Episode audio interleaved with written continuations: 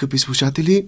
Наш гост в днешното издание на предаването Без маски е режисьорът Стилиян Петров. С него ще поговорим за най-новия му спектакъл Господин Нощ по пиесата на Яна Борисова, който е част от репертуара на Театър 199. И така, здравейте и благодаря ви искрено, че приехте поканата ни. Радвам се за мен всеки път, когато разговаряме и се срещаме, е удоволствие и смисъл.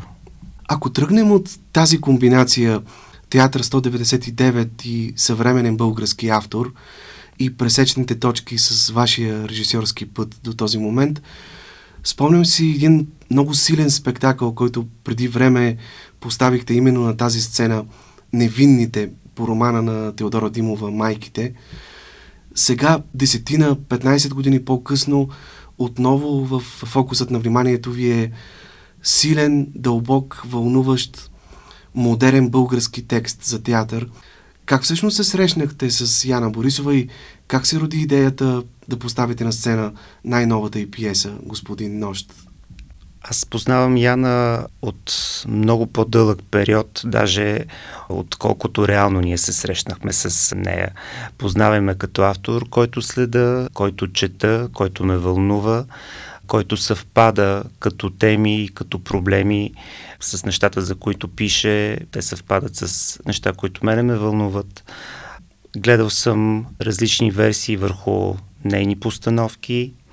Нашата същинска среща започна не в тази конфигурация като режисьор и автор, а преди няколко години като режисьор и директор. Тя беше директор на театъра Зарян и аз получих оттам покана да направя един спектакъл върху текстове на Маргарит Дюрас, който се казваше Корабът нож с четири изключително големи актриси Татяна Лолова, Цветана Манева, Петя Силянова и Пламена Гетова.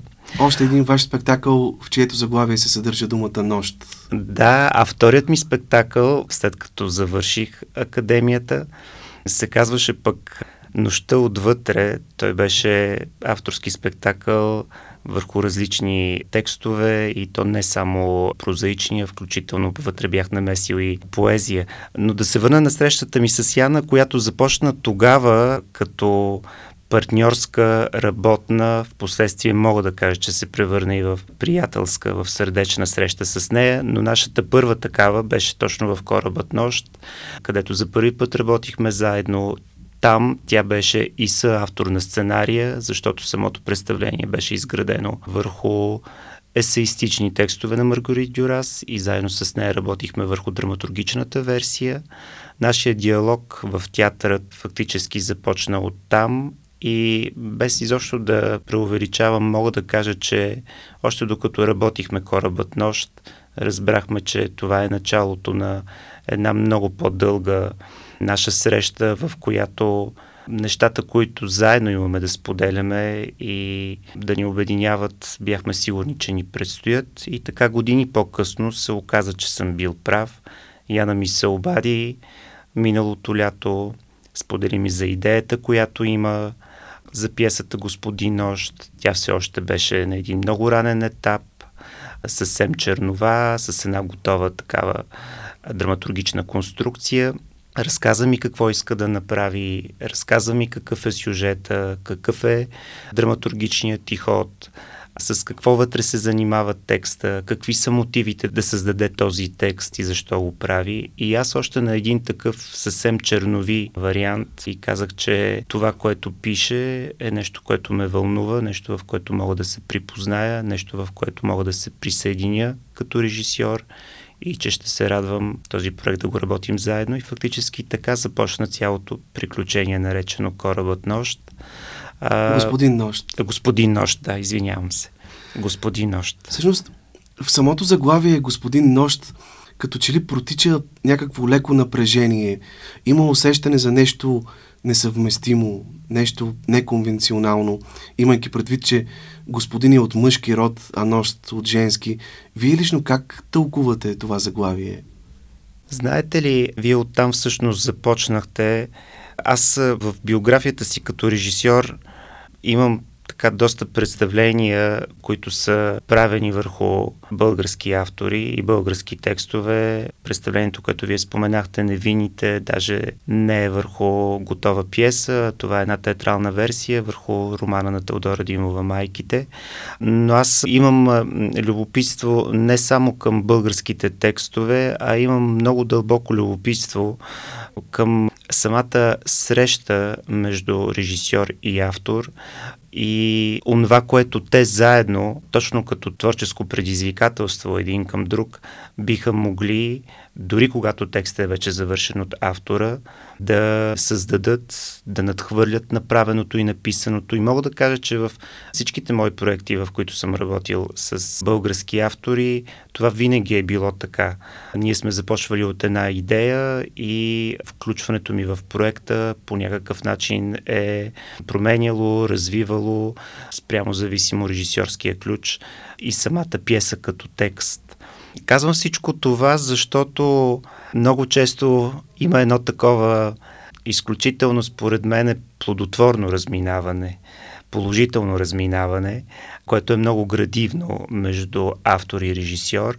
Имам предвид следното. Автора, докато пише текста, мисли, че този текст е за определена, да кажем, тема или че тези персонажи, които участват вътре, са еди какви си, с еди какъв си проблем или пък това, което правят вътре в пиесата, го правят поради определен мотив и в момента, в който влезе режисьора, той може да изненада полезно и плодотворно. Повтарям, мисля, че така моя опит с български автори би могло да бъде потвърден и от тяхна страна, че е точно такъв. Режисьора открива някой път доста по-лесно различни неща от това, което авторът, докато е писал, е мислил, че съдържа неговият собствен текст. Тук също имаше едно такова разминаване. Отговарям така на зададения въпрос, защото за мен е Господин Нощ не е пиеса, такова се опитах да бъде и представлението, което се занимава с часовете на нощта и тази част от живота на човека, която протича в нея. Точно обратното. Първата фраза, която ме стъписа, когато макар и да е един много ранен етап, много работен, прочетах текста на Яна. Вътре има една фраза на главният герой, която е следната «Всичко осветено ме плаши». Тази фраза за мен е стана отправна точка и фактически представлението, което ние сме направили, по-скоро се занимава не толкова с времето нощ и с събитията на човека вътре в това време, а по-скоро с жаждата, купнежа, стремежа и страха съответно на човека от светлината, с човешките резерви към светлината.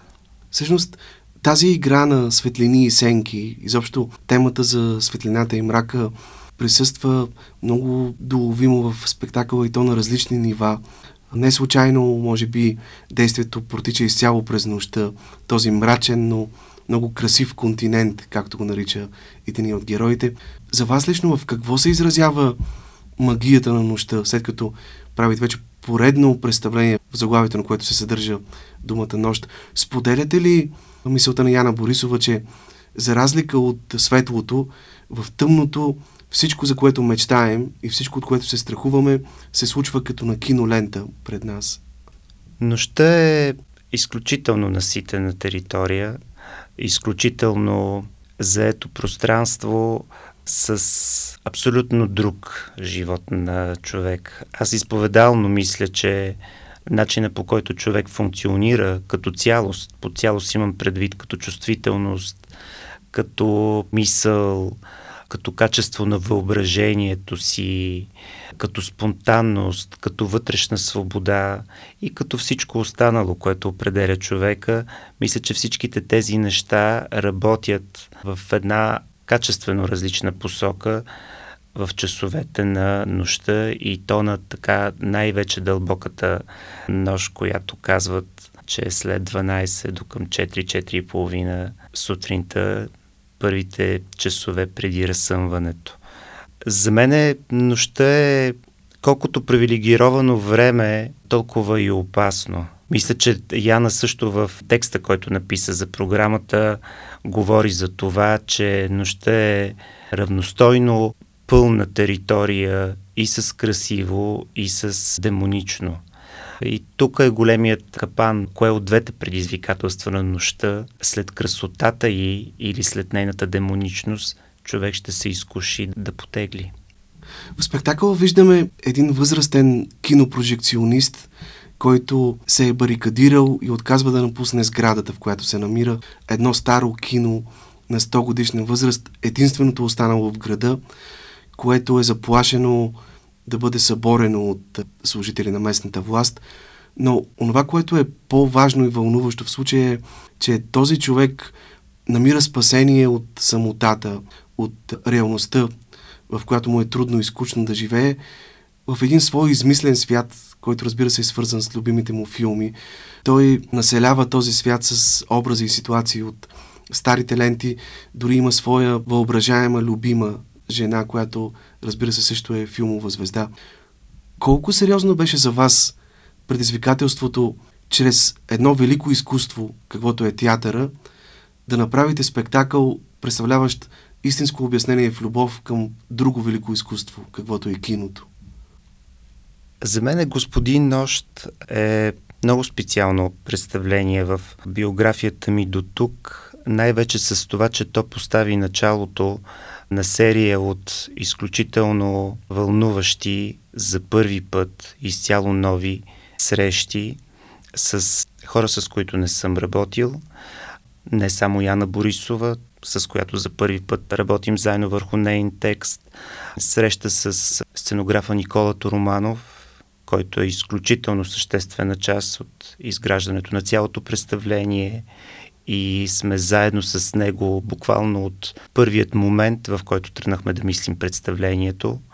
Изключително силна е срещата ми с композитора на спектакъла Милен Кокошаров, чиято работа е също изключително значима, определяща, важна, съществена за партитурата на целият спектакъл и серия от други срещи, включително с оператора Стефан Штерев, с който заедно изградихме филмът, който участва вътре в представлението.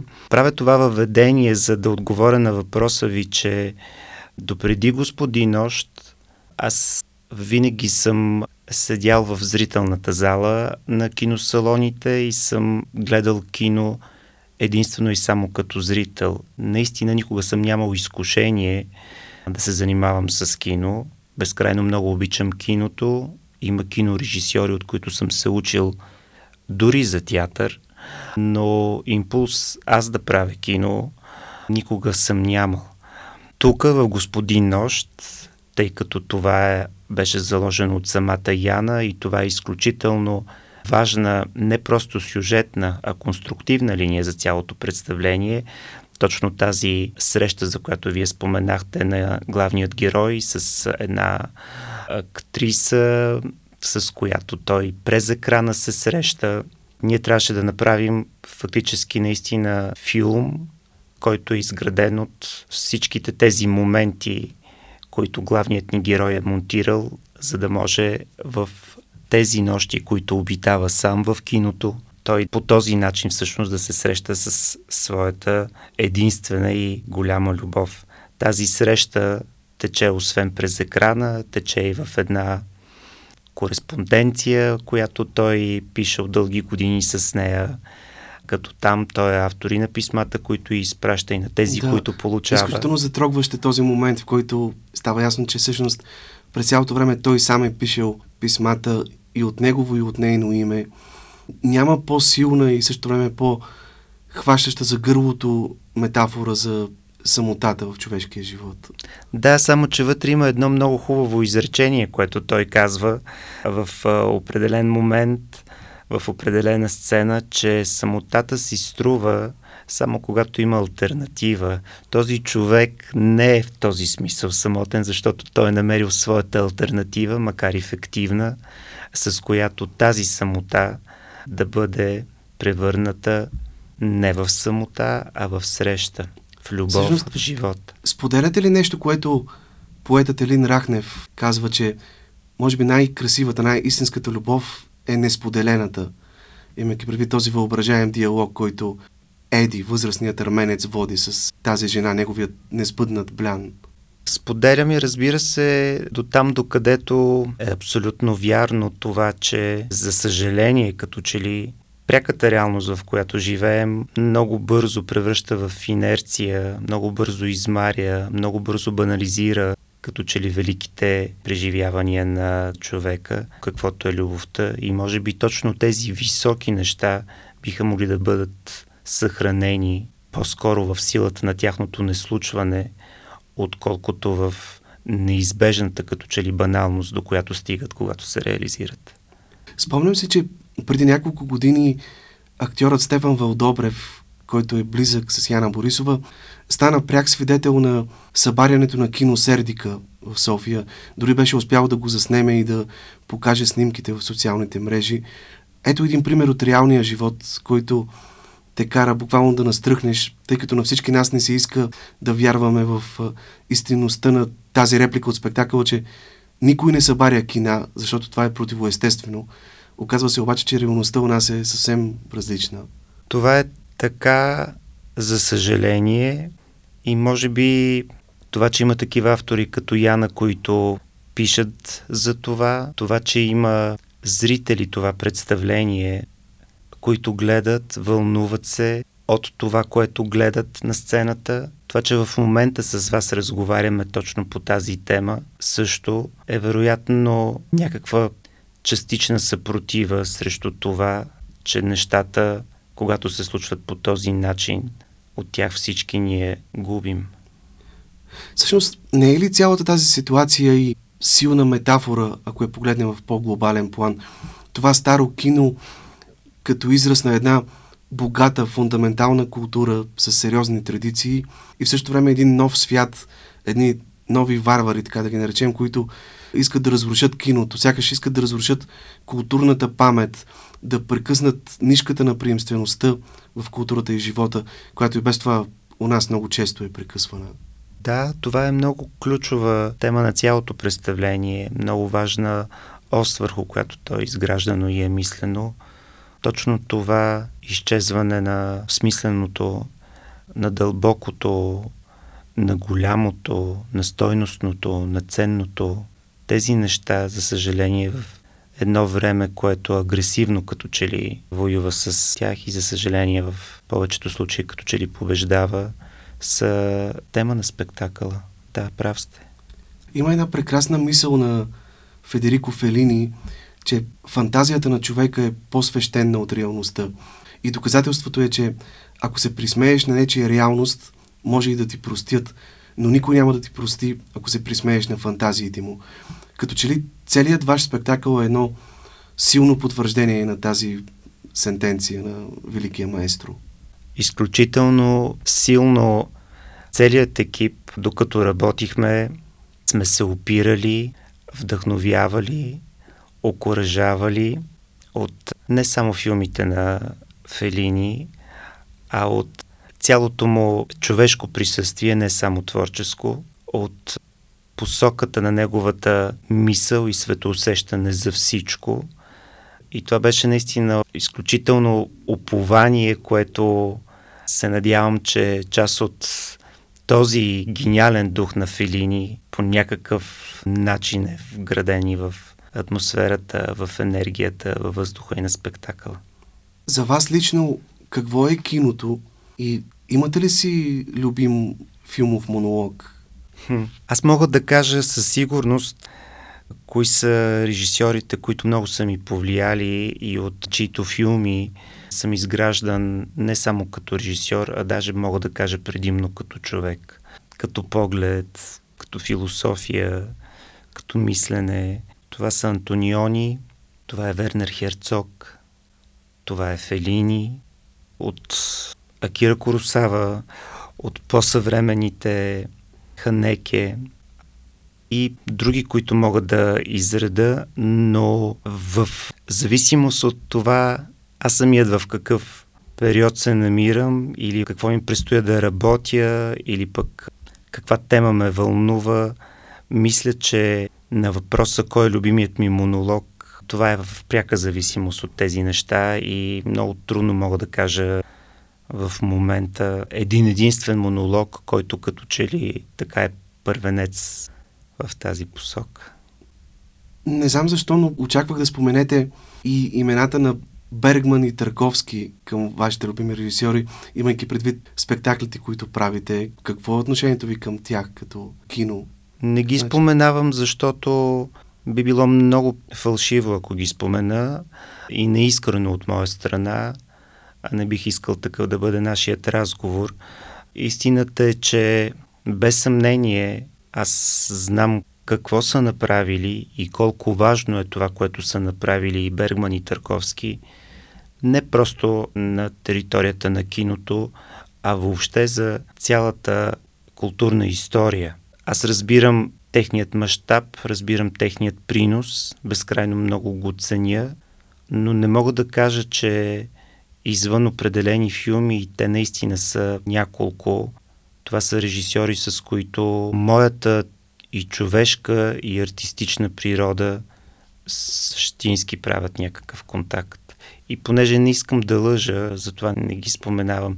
Има, както между другото и в литературата, както и всъщност във всяко едно изкуство, нима не е така и в живописта или пък в музиката, има безспорни творци във всяка една сфера на изкуството, чието работа когато човек я познава, когато е гледал, когато е мислил върху нея, когато е чел за нея, когато има някакви натрупвания за тях, съзнава колко това е наистина качествено и ценно само по себе си като изкуство и като стойност, но то не отменя отвъд съзнанието, че разбираш колко то е качествено, това, че точно тази картина на този иначе много голям художник или точно тази симфония на този иначе много голям композитор или пък точно този текст на един доказан автор не правят контакт сърдечен с твоята природа. В този смисъл има филми на Търковски и на Бергман, които са важни за мене, с които, когато съм се срещал, се е получавало високо късо съединение.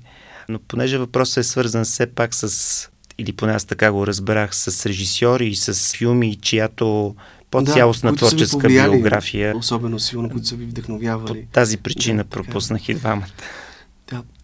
Наскоро имаше едно изказване на служебния министр на културата, което разбуни духовете в театралните среди, че има вероятност за затваряне на някои театри или културни институти. Сигурен съм, че и вие бихте се подписали под репликата в този спектакъл, която звучи като истински призив не пипайте кината и театрите и библиотеките, не си позволявайте такава дързост, тъй като ако останем без тях, светът би бил едно много пусто място, без душа, без смисъл, без въздух за дишане. Подписвам се и с всичките сили, с които разполагам, енергията, която имам, ще се боря това да не се случва наистина. Как избрахте актьорите, на които да се доверите в този спектакъл? С Данчо Ръсин сте работили вече, дори той спечели награда и кар за ролята си в вашия спектакъл за едно явление от електричеството. Как обаче решихте в Господин Нощ той да си партнира с актьора Веселин Мезеклиев? Когато прочетах текста за първи път, и това е самата истина, без никакво преувеличение, аз толкова не бях сигурен за ролята на Едуард, който е с две имена. Дневното му име е Едуард, а нощното му или артистичното му е Господин Нощ, когато е в срещата си с тази своя актриса. Но когато аз прочетах текста на Яна, това около което нямах никакво съмнение, буквално от втората реплика на Серж, това е персонажа на Йордана Ръси, аз някакси наистина никой друг не можех да си представя освен този актьор. И бях много категоричен, даже не бях задал въпроса на Яна кой тя си мисли, защото много често авторите, докато пишат, също си представят определени актьори. Ние такъв разговор не бяхме водили и аз като затворих финалната страница, бях абсолютно убеден, че дори ако евентуално имаме някакво разминаване с автора или с екипа по отношение на тази роля, аз категорично ще настоявам и имах своите за мен абсолютно неопровержими аргументи, защо считам, че актьорската природа на Йордан Расин е изключително точна и подходяща за тази роля. Още повече, че, както вие споменахте, съвсем скоро аз излизах от друг процес с него, който беше върху текстове на Чехов. И това предизвикателство в Господин Нощ, то е много полюсно, абсолютно от другата страна на това, което ни беше срещнало в Чехов. И много ми се искаше точно на едно такова изцяло ново предизвикателство, на една такава абсолютно различна творческа провокация да подложа Йордан Расин, към който аз имам изключително огромно не просто любопитство, убеждения, които и процесите ни до тук вече могат да изведат и да докажат за неговата наистина уникална, безспорна, изключително голяма и дълбока, интересна актьорска природа. А така че по отношение на тази роля никога съм нямал съмнение кой актьор да изиграе. Хубавото беше, че в момента в който се чух с Яна и казах всичко това, което току-що ви разказах, тя сподели, че също никакво преувеличение. Факт е, че докато е писала, тя си е представила, че Йордан Расин е човека за тази роля. Така че тук се оказа, че не беше и нужно защото нямахме никакви разминавания фактически. А към Веселин Мезеклиев как се насочихте? Изборът на Веселин Мезеклиев беше определен най-вече по отношение на това как се движише развитието на този образ. Искам да кажа, че ние с Яна имахме различни версии, т.е. минахме през различни версии, а не защото помежду ни е имало такива. Имахме много разговори и варианти около цялостната линия на този персонаж. И в зависимост от това какви бяха тези версии, ние сме си мислили за всяка една от тях, кой актьор би бил най-подходящ.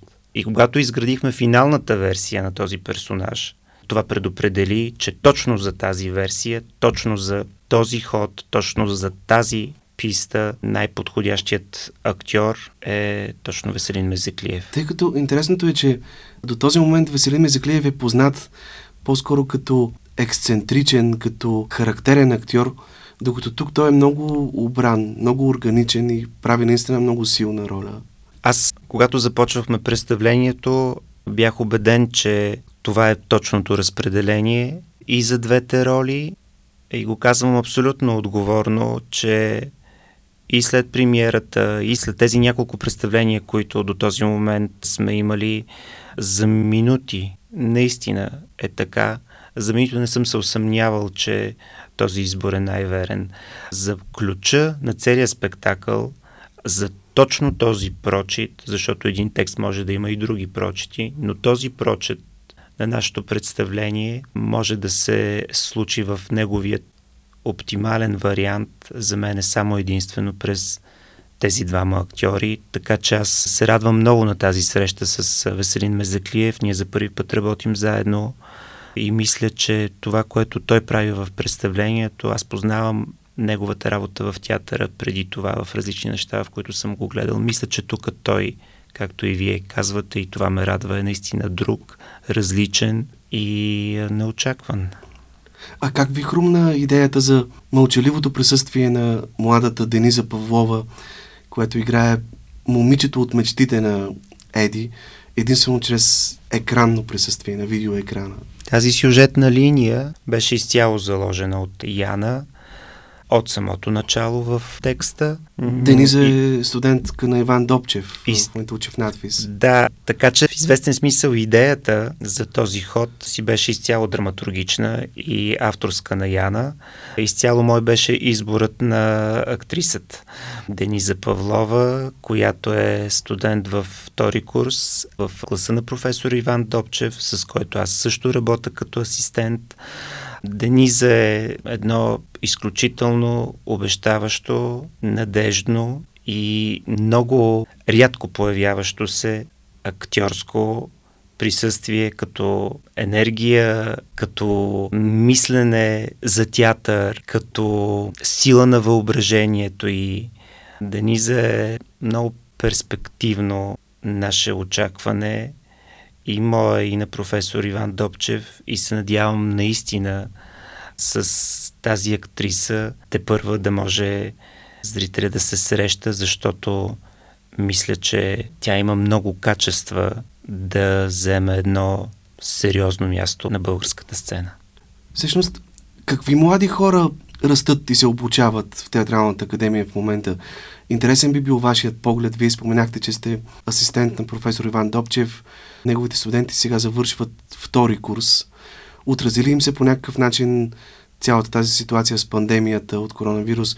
Може ли според вас тя да се отрази фатално на някой от тях, поне по отношение на професионалния им път от тук нататък?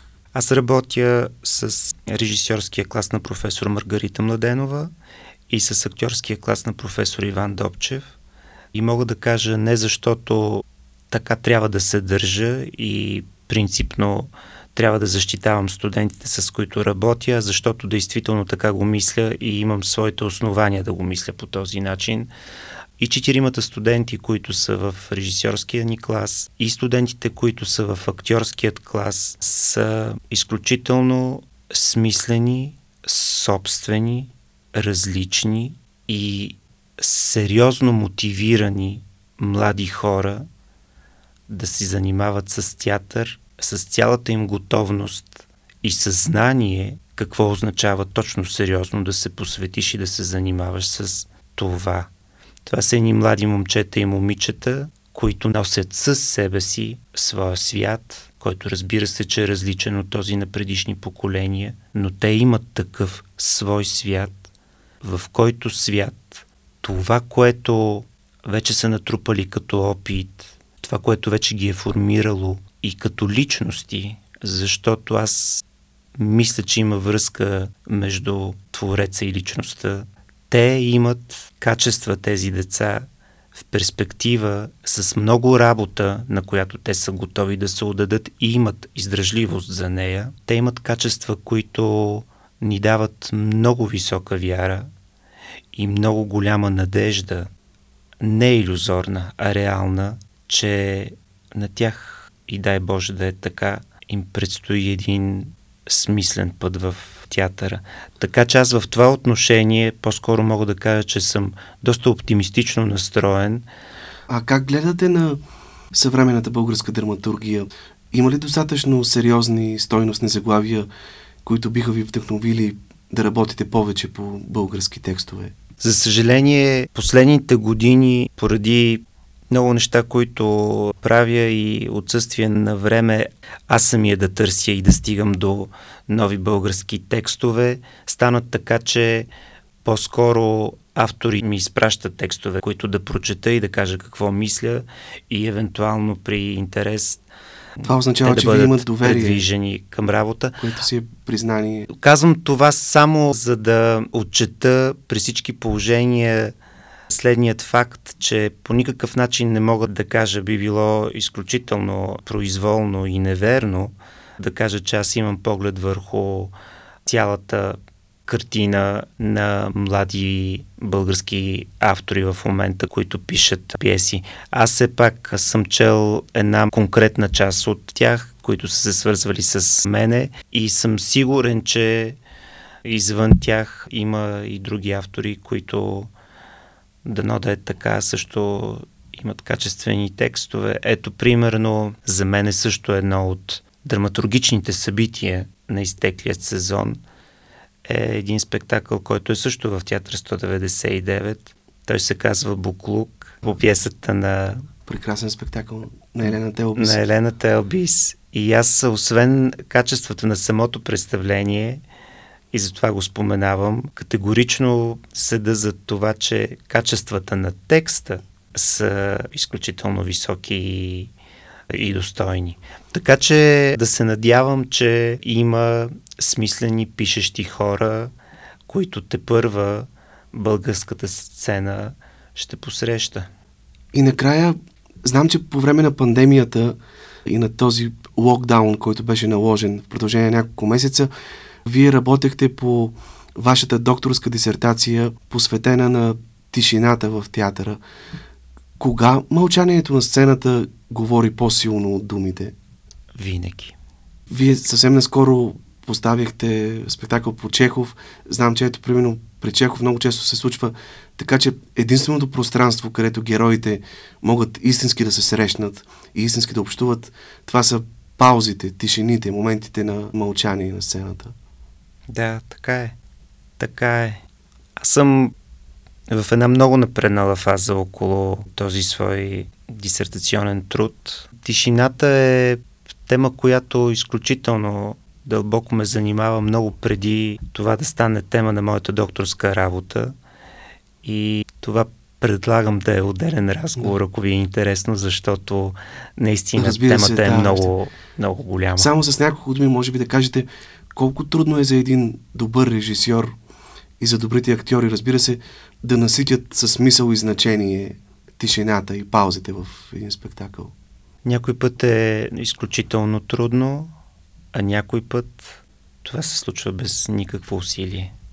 Въпрос е на съвкупност от много фактори, които когато се обединят, тишината става много гостоприемна и те пуска вътре в себе си без никакъв натиск и усилие, както и обратното. Има фактори, които изправят самата тишина пред нас в една много такава воинствена позиция и да влезеш вътре в нея и тя да те допусне е почти невъзможно. Благодаря ви искрено за този разговор. Наш гост днес беше режисерът Стилиан Петров.